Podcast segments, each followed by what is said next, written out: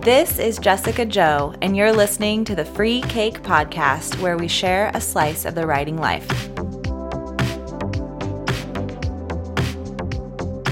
Hello, everybody. It's Jessica Jo, and today I want to talk about fear. So, this is a big one for me as a writer, and I think in general, writers and artists, anyone who's creating something and putting it out there who feels vulnerable, experiences this from time to time in your craft and in your journey. And I have experienced it recently. I'm actually currently experiencing it and want to talk about that a little bit. So, um, two ways that I've experienced fear in my own writing journey is the first time was um, when I finished my first novel two years ago. I sat down and I wrote a novel and I loved it so much. It was it was really a fun magical experience for me writing it and I queried it and within 6 weeks I got my dream agent and it was just this like incredible kind of fairy tale experience for me. And then I got scared about writing the next book because I thought, okay, there's no way I can do this again. This was really big and it was really exhausting. It, it, was great. It was positive and wonderful in my life, but also it depleted my creative um, well, if you will. And I was kind of tired. And um, my agent I remember said, "Can you write a book a year?" And I thought like, "Yeah, I can because I wrote this first one in a year, in under a year, and I can totally do that." And I was working full time and I have kids, so yes. And I then as soon as I said yes and I sat down with a blank page to try again, I was really overwhelmed with this sense of fear of like, what if I actually can't do this again? What if this was a fluke or a one-off? What if what I write is terrible? What if it is I can't ever live live up to this book that just happened, it, like my first book baby, and I can't ever love or make a second book baby.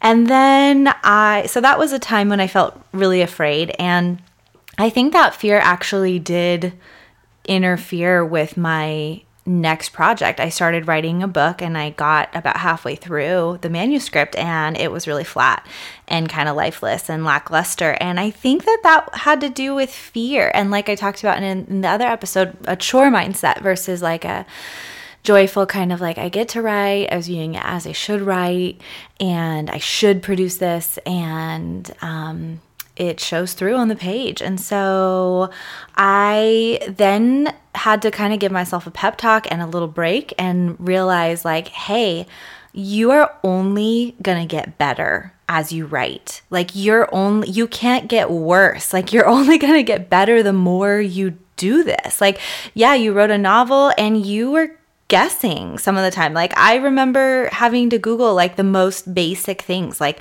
some, you know, I've been reading my whole life, so you'd think I'd know exactly where punctuation marks go around dialogue, but I hadn't written dialogue in years and I had to Google it. And, you know, things like that where you're like, wait a sec, these things I take for granted as a reader, I don't really know how to implement as a writer.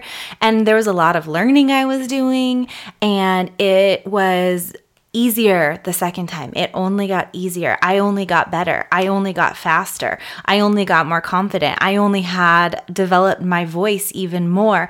And so I realized that fear was really holding me back and I had to get do a mindset shift and come back to that second manuscript. I had to scrap that project and then start again. And I had to let go of that fear and kind of talk myself down off the ledge and say, "No, I'm I'm going to be better this time. I'm going to get better every time." And then I also had a great I came across a great quote from Stephen King and he said, um, "The first million words are practice." And I really tell myself that now every time I sit down to write. I go, "Well, I'm still, you know, maybe in the 300,000 realm of of word practice. This is my third full manuscript." So, it's okay. It's okay, it's practice, and I'm getting better as I practice more, and that's okay. So, that was my one instance of fear that is really uh, stands out to me in my recent writing journey. And then the other one is actually kind of ongoing. So I finished my second manuscript and I did a revision and I ran it through my critique circle and I did some had some beta readers and I got it you know pretty clean and I sent it off to my agent and I'm waiting to hear back. And it's so scary because I don't know how how it will be received and I am waiting for feedback and on this big thing. And uh, one of the interesting things if you are a novelist, I know there's lots of other kinds of writers out there uh, who may be listening, but if you do write novels, it, it's a big, long project without knowing if it if it's going to work, if it's going to land. You're creating this gigantic 90,000, 80,000, 100,000 word piece and then hoping that it's good, you know? And obviously, you're doing things to make sure it is good along the way, but ultimately, you don't know until it's finished how it's going to come together and how it's going to be received. And if your agent will love it or if your um, audio if, if it will get bought when it goes on submission if you'll find an editor who loves it and then if you'll find an audience who loves it um, and it's really hard to do such a Herculean effort. that's not like little art. You know, I sometimes am envious of other art forms, other mediums where you could do a couple photographs and then see if they, those sell. And if people like that, then you do a couple more and then see if those sell. But with novels, there's no half measures. You just write the novel and then hope for the best. And so there's a lot of fear in waiting, waiting to see how something you created, something so big, will be received by the people that matter. And so I'm in that process right now and kind of have to keep reminding myself like, it's okay it's okay if it's if this one isn't perfect. It's okay if it isn't great because you could do it again. You can try again. You can pick yourself back up. You can get better. You can always improve. And to just kind of stay playful, I think the antidote to fear is playfulness and lightness. And I tend to get really serious. I think as an artist and an author, we probably all have that to some degree that side to us, uh, that kind of serious side. And I can go there and I can go to that place of fear and vulnerability and worry and wondering. And I think, you know, the antidote to that is to be playful, to say, nothing has changed for me about whether or not I love writing. Nothing has changed for me in that I have a laptop and can write another book anytime I want. And nothing has changed for me in that I can still do the thing I love the most and get better and better and better and take the feedback I get and keep enjoying the process. And I think, too, you know, as artists, especially if our goal as a writer is maybe traditional publishing or some amount of commercial success or career, which mine is, um, we can get very product focused. Like it, it, the product has to succeed.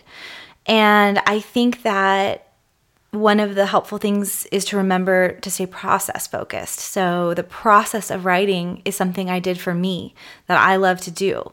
And that can't, won't change no matter what the product does, whether the product sells, whether the product is well received, whether the product allows me to transition full time into this career or I keep working at a career that I also enjoy.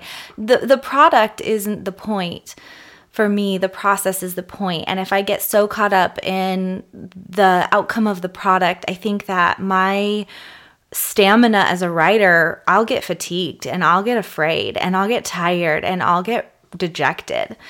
And I have to stay process focused so that I can stay optimistic and joyful and excited and hopeful. And will I feel sad if if this book doesn't work out? Sure. Um, and will I have to grieve that a little bit? Absolutely. But I also can try to remember that I started this because I love to write and I love the process of writing and I, I want to grow as a writer. And I still have full control over all those things. And I, after my first book actually went on submission and didn't get purchased, um, I remember calling my dad, who is a professional sculptor. That's what he does for a living, and he's very successful at it and has made some amazing art and made a career out of it. Really admire him and I called him and I was crying on the phone and I'm like, "Dad, my I thought I was thought I was so close and I feel like I kind of fell over the last hurdle at the Olympics and I thought I was going to win and then I lost and it was devastating." And he said, "Babe, you this is this is what it is to be an artist. This is it. You won't always make it. It's not going to always turn out the way you thought, and it, not everything you make is going to be the the masterpiece or be the one that gets bought or be the piece that makes you famous or whatever. It sometimes this just happens you know sometimes something i make just flops and it doesn't work out. And I, if i just let that crush me if i just i wouldn't be an artist. I wouldn't have a career. I wouldn't be where i am. This is the deal. You just have to get used to this. It's part of the deal. You want to be an artist? You want to be an author? Yeah go then go write another book. Try again. And if that one doesn't work out then you go write another book so, all that to say, I, I just find a lot of encouragement and hope there that the product, not every product that we produce is going to be the one. Maybe one of them will. But the process is always there for us, and we can control that we pick ourselves back up and we face our fears and we come back to writing with the original reasons that we came to it with joy, with playfulness, with excitement, with gratitude, and that we keep going.